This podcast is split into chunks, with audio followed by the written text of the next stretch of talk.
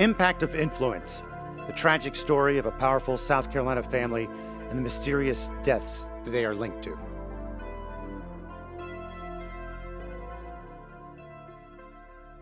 So we recorded an episode, and now we're going back to the beginning to drop what is breaking news from Will over at Fitz News. So there have been four SLED agents who have been subpoenaed to appear at the hearing in Walterboro on Monday. About what? They've been instructed to bring documents that they have that can relate to these leaks to the media. So Dick Harpootlian's going after these sled guys, which ties in if what he said is true. He said sled agents told him, or told the family members, I guess, that the AG's office was leaking information. So if you're connecting the dots, to me it seems like Harpootlian wants to say these are the guys who told him or the family members that the AG was doing the leaks, right? That's what you think. We'll find out, I guess. Sounds like it. Okay, now on to the actual episode. Hello, friend. So glad you're joining me, Matt Harris and Seton Tucker. Very grateful that you spend time with us. And you can reach out to us, Murdaugh Podcast on Facebook, murdaughpodcast.com, Matt Harris Podcast at gmail.com. Getting a lot of great response and even not so great, but we will respond to it as soon as we can. Now, last episode, we talked about the fact that we went to Columbia for the Dick Harpootlian press conference. That was August 17th. Uh, Dick Harpootlian, one of the lawyers for Alec Murdaugh, and we have a response by the Attorney General's office and Dick Harpootlian that we'll get to in a bit. One of the issues addressed in the press conference was the leaks to the press. That was a, that was a big controversial item. Uh, Harpootlian contended that the uh, that the leaks were coming from the AG office. One of the leaks addressed a video on Paul's cell phone from the day of the double homicide. Now, at that point, he was just saying that there was this leak. In fact, he said that the SLED officers told them that the leaks were coming from the AG's office. Now, some new stuff has come out about that video from Paul's cell phone, more information. And Seton, let's kind of get this thing started and set everything up. Right. I think we should go back to what was originally reported. Back on June 6th of 2022, Liz Farrell with Fitz News published an article that talked about this video. And they said Paul's now unlocked phone shows Alec and Maggie talking about the dog kennels on the evening that they were killed, according to multiple sources. And then People magazine came out with an article in July, which was similarly titled and said perhaps the biggest piece of evidence law enforcement has is the cell phone audio and video that appears to place Murdaugh at the scene talking to Maggie just moments before they were killed.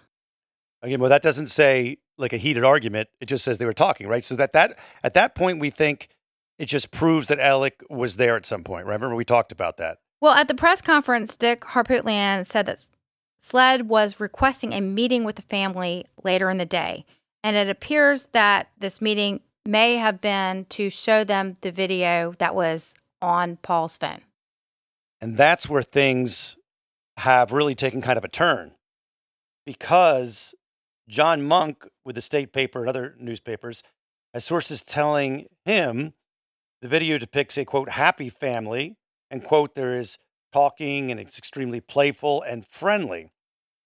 And he goes on to say from his sources it sounds perfectly normal, like any happy family, mother, father, child, doing something together. They're spread out. It sounds like, and they're just talking back and forth. Continues with a quote If we're going by the voices, it sounds like Paul, Maggie, and Alec. And it appears that Paul's holding the phone and videoing something on a dog, the dog's tail, possibly. It continues. You never see anyone in the video. Very short video, likely less than a minute. Now, that tells you that it doesn't tell much. I mean, it's less than a minute, a snapshot of that evening. Well, we should also note that this is a single source who asked not to be identified because they are not authorized to make public statements about the video at this time. A single source is okay if that single source is very, very, very connected. Yeah. That, you can still go about that. And Dick Harpootlian and we'll get to that with John Snyder in a moment, had mentioned that that conversation was congenial and that maybe he he accuses straight up accuses the uh, attorney general's office of doing the leak but not giving the uh, appropriate tone of the conversation. However, we do still have inconsistencies in stories. Back from the September 2021 article in the Wall Street Journal, they say that Alec had come home, he took a nap, he woke up, and he then left to check on his mother who suffers from dementia. The source said that Alec didn't see Maggie or Paul before he left. And that source appears to be wrong. Absolutely. That video directly contradicts this source. Okay, but we don't know the time frame or the time stamp on that video of the night of the homicides of Alec, Paul, and Maggie. Now, it does wipe out that previous source you talked about because she, he obviously saw them that day or night. But what was the time? Right? That's what we, it would be interesting to know. I assume it's not between nine and nine thirty, or they would just say done done deal. He was there when it happened. Well, I mean, it's just putting him there in close proximity to the time that Maggie and Paul's were reportedly murdered. We don't know cl- how close, right? If it's let's say it was eight thirty, he still has time to leave and drive to his uh, mom's house, and for the you know, mystery murderer come in and murder. So that doesn't prove. It just proves they didn't fight. I don't know if it proves that he was or was not there when the murders occurred. Absolutely. I think you're spot on. Now, also in May, Jim Griffin, the other attorney of Alex, along with Dick Harpootlian, said that Alec was talking to his friend Chris Wilson from 9 to 10. I don't think he said the whole time 9 to 10. I think they were several calls. I, think, I believe there were four. Okay. I believe there were two conversations on the way to his mom's house and two on the way home from his mom's house. And Griffin said, quote, Alec was in his car talking to Chris Wilson about usual stuff, and Murdaugh's demeanor was, quote, absolutely normal. So that or those calls are going to be very important, you would think, as to where he, if they can tell where those calls were made. So now we have two instances where Alec's demeanor was described as normal. He wasn't upset. So I believe this will be something that the defense uses. And then we'll probably hear from experts on the other side who'll say, well, that means nothing. However, we know that's where they're going to go with this because they keep mentioning it. I also found it interesting that they said no one was actually seen on this video. And that kind of mm. contradicts some of the early reports. And also, I am kind of surprised. We were led to believe, at least I assumed, that the video was a lot longer than less than a minute.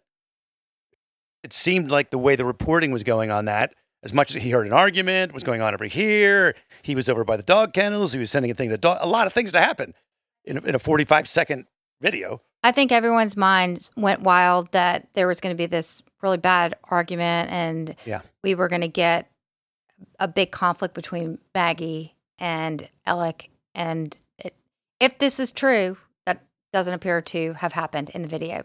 Influencer. It's a word that gets tossed around a lot these days. There is a woman who went the distance, who broke ground as the first true influencer by living a remarkable life. Her name, Elizabeth Taylor. I'm Katy Perry. This is the story of the original influencer. This is Elizabeth the First. Elizabeth the First, the podcast, wherever you listen. So let's bring in our legal analyst. He's a former defense attorney and a former prosecutor. He's John Snyder. Hey, John. Hello, everyone. All right. So last episode, we talked about Dick Harpootlian's press conference where he accused the Attorney General's office of leaking information to the press. He also complained that he hadn't gotten any evidence from the Attorney General's office, and it was supposed to have gotten him in 30 days. And I think that was day 32 when he had the press conference. And Seton, here's the AG's response. So the AG office issued a statement and they said, contrary to what Mr. Harpootlian said at his news conference, it is categorically false that the Attorney General's office leaked any information in the Murdaugh murder case. We've been in communication with SLED and they deny that they told anyone that our office leaked anything. And they followed up their response with a motion. And in this motion, it says, that it was a blatant attempt to create drama where formerly there was none. So, John, I know you've gone over a lot of this stuff, and uh, you know that Dick Harpootlian has never seen a television camera or a microphone he didn't like. There is not only the legal part that Dick Harpootlian is doing, because you've got 30 days, but is there some posturing going on, like the AG's office says? We have entered the phase of, of showmanship and grasping at straws for some issue on appeal. And so you have to remember that Harpootlian and Griffin are probably both major opponents to the death penalty in the United States. They're probably the leading opponents to the death penalty in South Carolina and their client is a prime candidate for being tried and possibly convicted of first degree murder and getting the death penalty as a sentence. And so they are going to fight, claw, poke, accuse, blow up, do anything they can to keep their client from either A, getting convicted or B, getting the death penalty. And so this is just a foreshadowing of what's coming down the pike in this case. Another issue that is raised is that the defense claim that they haven't received any evidence. Yeah, he said not a zero zip. One of the things that that is talked about is the unsealing of search warrants. John, can you explain this process? Yeah, so when the government goes to execute a, a, a search warrant, they have to present a petition to the court. The petition's got to be based on evidence. And so, depending on who the source of the evidence is, that either the state or federal government will ask a judge to seal the, the warrant or, or seal the material that, that was used as the basis. Why, why is that? Because it would divulge either a confidential informant it involves privilege. And honestly, it's to not prejudice the case against the defendant. Because if, if, if for instance, a search warrant was, there was an affidavit in the search warrant from a family member saying, I believe that person A committed a murder. And as a result of that murder, you know, uh, because I believe that, you can probably find the cell phone that that he or had at the time of the murder. Well, you don't want the, the case to be open and shut in news media uh, with evidence coming out prematurely. So it's the, it's the state actually protecting the rights of the accused and having these things sealed. And so it is grand theater for defense counsel to accuse the state of hiding things when it's actually being hidden from public view for the purposes of protecting their the presumption of innocence that goes along with the law. So that that that's issue one, and then issue two is everything's got to be done by process. These these defense lawyers have received plenty of evidence. Just what they're saying they haven't gotten everything. And so the state, I think, responded in, in a pleading to say, we've turned over thousands of pages of documents already. And as soon as we get more information, we turn it over immediately. Okay, John, my question though. So Harpootlian is saying I've got nothing. I, I mean, I specifically asked him. I said, "What percentage of evidence you have? He said zero, not a zip. Take a little break and uh, get you ready for some traveling you've got coming up, some international trip where you want to be able to at least get around, right? So you want to learn the language of the country that you're going to. You want to experience it with a little bit of knowledge going in. And you can get a lot of bit of knowledge when you use Rosetta Stone. It's the most trusted language learning program. It's available on desktop. It can also be used as an app on your phone or tablet. And Rosetta Stone teaches through immersion. It's instead of memorizing and drilling vocabulary words, you learn by matching audio from native speakers to visuals. You read stories, you participate in dialogues, so you are ready to go. It's the most trusted, time tested app out there. They've been the expert in language learning for 30 years. Buy Rosetta Stone now, and you never have to pay a renewal fee. Don't put off learning that language. There's no better time than right now to get started. For a very limited time, Impact of Influence listeners can get Rosetta Stone's lifetime membership for 40% off. That's 40% off unlimited access to 25 language courses for the rest of your life. Redeem your 40% off at rosettastone.com backslash today. And yet, AG's office is saying they turned over hundreds of papers. Would wouldn't this be easy to prove?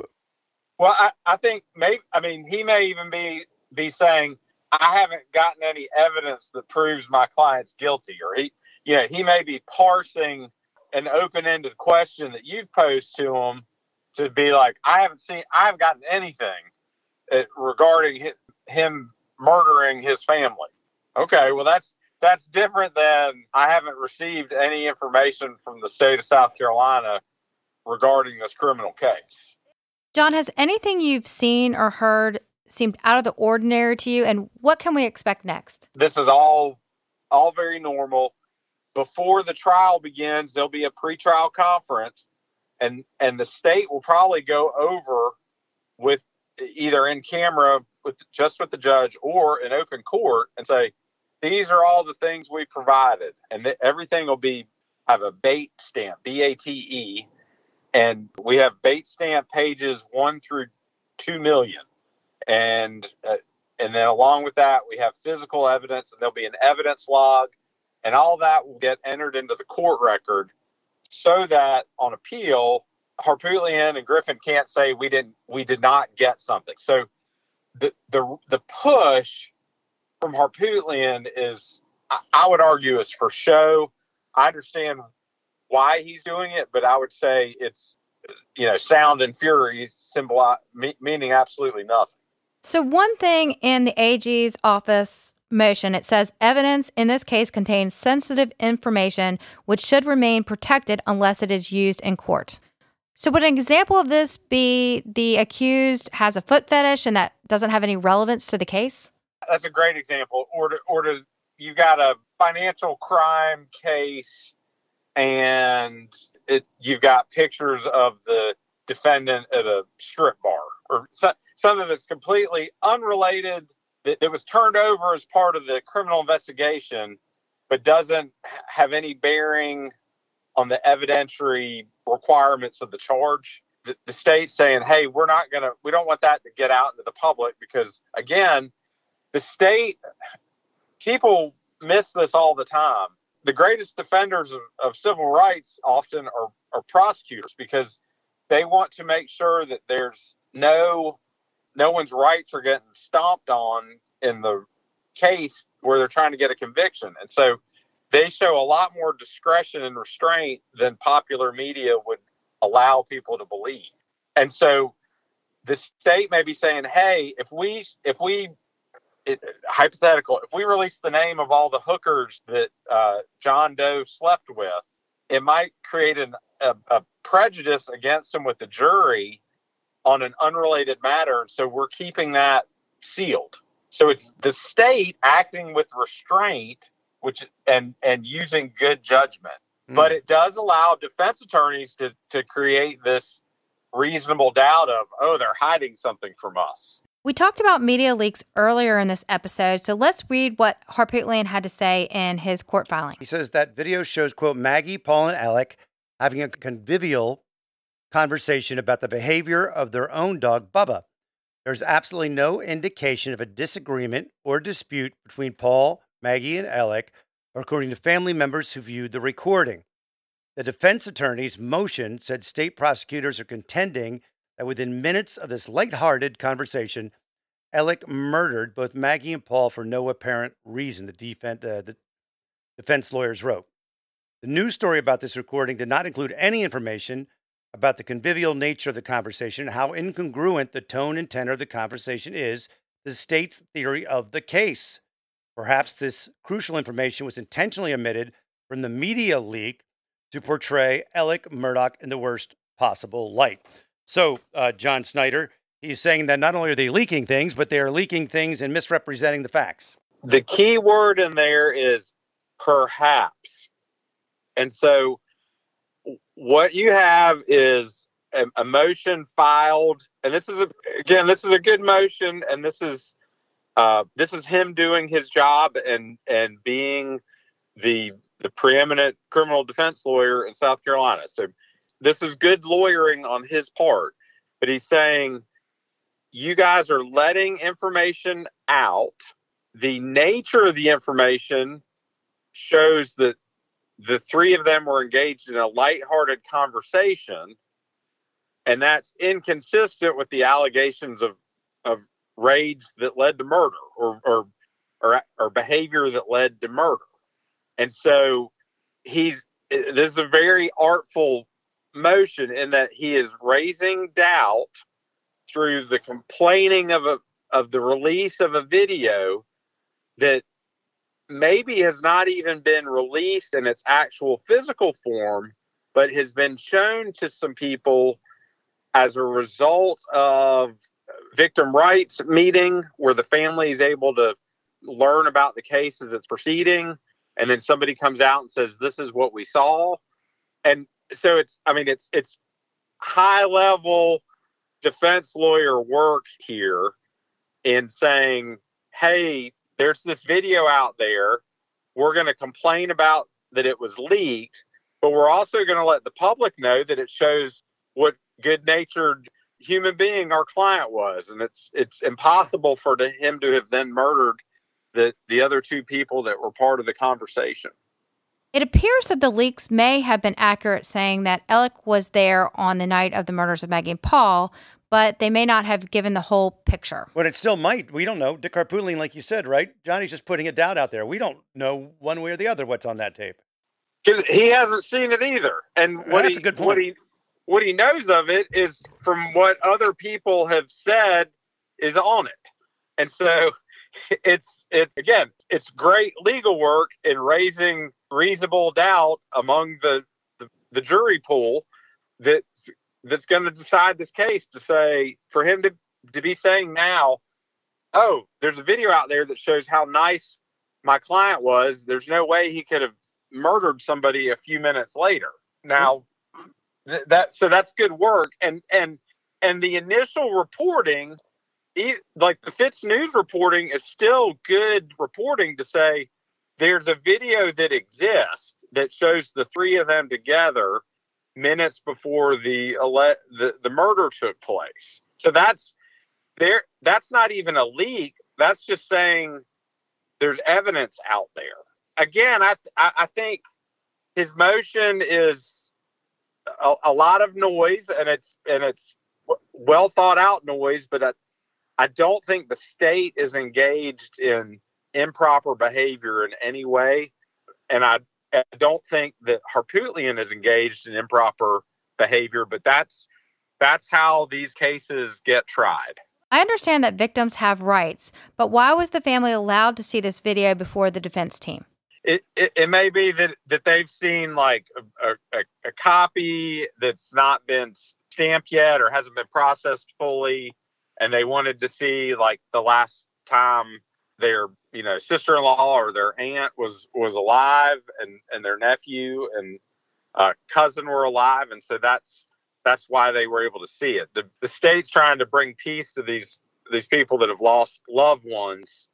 They're not trying to trample on the defendant's rights in a murder case. Now you brought up something interesting to me is that this 30 day thing where all evidence has to be turned over that Harpootlian was screaming about it does it sounds like it doesn't have to be all the evidence because it can be whatever they have. They have to do this time stamp thing. They have to do maybe a test on something, things like that, right? So it's not their whole entire case has to be in 30 days.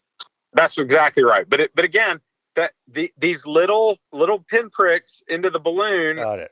is him trying to pop the state's case, and that's proper adversarial work on his part, and it's proper for the state to say, "Hey, man, you you've gotten everything we've gotten to this point that we're able to release, and as as things continue to be available to be released, they'll be provided to you." And he's the one that's asked for the speedy trial, so he's the one demanding that the, the process be accelerated. And so the state's going to be in the position to say, we've given you everything we've got. And so do you want to move forward or not? We do have a hearing on Monday, August 29th, in front of Judge Newman at the Colleton County Courthouse to address these issues. All right, John, thanks a lot. We will uh, talk soon for sure. Okay, now let's move on to Alec being the scoundrel that he is and actually stealing from his brother and from his former law firm, the law firm that his great granddaddy started. A decade long web of criminal conspiracy that spanned the low country is what Michael DeWitt calls it in the Greenville News. And he does a great job, Michael does. Uh, so Murdaugh was indicted. Add these to the list: four counts of obtaining signature of property by false pretenses, valued ten grand or more. Two counts of money laundering, count of uh, money laundering value of hundred thousand dollars or more, computer crimes, and uh, there you go. The state grand jury said that Murdaugh was misappropriating funds, stealing, rather than paying the fees in the, uh, family law firm. December sixteenth, twenty twenty, Murdaugh allegedly stole $91,867.50 check from PMPED by having the check deposited into one of his fake accounts. I think that one was the, the Forge, F O R G E. And he used that, if you're not familiar, he used that because there was a real firm named Forge, spelled differently, that handled uh, injury settlements. So he thought, eh, I'll name it something like that. Maybe people won't notice. That's a lot of money to steal from your, your brother and your firm. The May 12th uh, allegedly stole a little over $83,000 check from the firm. And then this is the one that is just vicious. The indictment also says that Alec Murdaugh took a loan repayment for $121,358.63 from the firm that was due to dun, dun, dun, his brother Randy Murdaugh IV and cashed it for himself. The other ones he can say, oh, I'm stealing from the firm. This one was directly supposed to go to his brother, and Alec cashed it for himself. This guy did not care who he stole from. Allegedly, He, I mean, he stole from a death quadriplegic, and Yes. now he's stole he's stolen from his own brother. right. Moral compass is definitely off. 18 indictments so far against Murdaugh, uh, 90 charges, and the number is now up to $8,789,447.77. 97 criminal charges, according to the AG's office, and 11 civil suits. We're getting to some big numbers. Now, we're about to wrap, but we want to talk about cousin Eddie for a moment. We just found he was transferred from the detention center he was in with Alec Murdaugh. Yes, he's been transferred to the Lexington County Detention Center. It's unclear why. We know that there were some discussions at his bond hearing about his health conditions and that Alec Murdaugh was being housed in the medical ward and they couldn't be in the same place. So that could be a potential reason why. And uh, the medical, we wondered why was Alec in the medical ward of the detention center, and you had a listener reach out to you. Yes, one of our listeners was an employee of a detention center and said that in her experience, it's not uncommon for inmates of this high profile nature to be housed in the medical ward. We had a busy one today, and this episode's been nuts. And we didn't get to a few things because it was like coming at us. Some things we'll be talking about on the next episode. We will hear about Russell Lafitte's new charges and some requests that he has made to his bond conditions. We will hear about a new player who is allegedly tied to Alec Murdaugh in drug charges. And we will also talk about a former sex worker who has some ties to Alec Murdaugh. And that is a wrap on this one. MurdaughPodcast.com, Murdaugh Podcast on Facebook, Matt Harris Podcast at gmail.com. As always, we're so grateful you spent some time with us, and we'll talk soon. Join Hala Taha for actionable advice from the brightest minds in the world on the Young and Profiting Podcast. Author and academic Arthur Brooks on what success isn't. The husband was confessing to his wife that he might as well be dead. And I'm thinking, whoa, what's wrong with this guy? I turn around to get a look, and it turns out to be one of the most famous men in the world. The world tells you that if you are profiting, money, power, pleasure, fame, you're going to be happy. And that's a bogus formula. The Young and Profiting Podcast, wherever you listen. True terrors of horror, bizarre happenings, unexplainable events. On our podcast, Disturbed, terror takes center stage. Each episode is a journey into the darkest corners of human existence, delving into bone chilling tales of kidnappings, serial killers, maniacs, and the very essence of your worst nightmares coming to life on this weekly true horror show. Disturbed is not for the faint of heart. It's an exploration of real, unadulterated horror sourced from everyday people.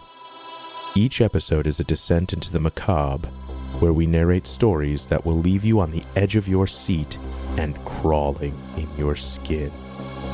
We navigate the disturbing narratives that lurk in the shadows, offering a raw and unfiltered listen into the most terrifying aspects of the human experience.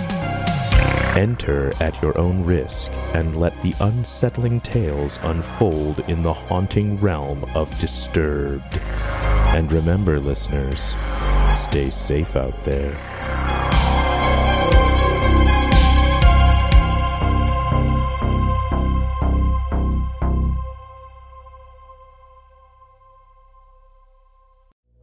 Might be surprised to know that not all serial killers are straight cisgender white men, and the victims of true crime are not a monolith either. She's Wendy, and I'm Beth, and together we host Fruit Loops Serial Killers of Color, a true crime podcast. Together, we take deep dives into the true crime stories about marginalized and minoritized perps and victims that often go untold. We also provide the context and nuance that these stories deserve. At Fruit Loops, we're serving up true crime with a side of history, society, culture, and some fun. Listen to Fruit Loop Serial Killers of Color on Spotify, Google Play, Apple Podcasts, or wherever you get your podcasts.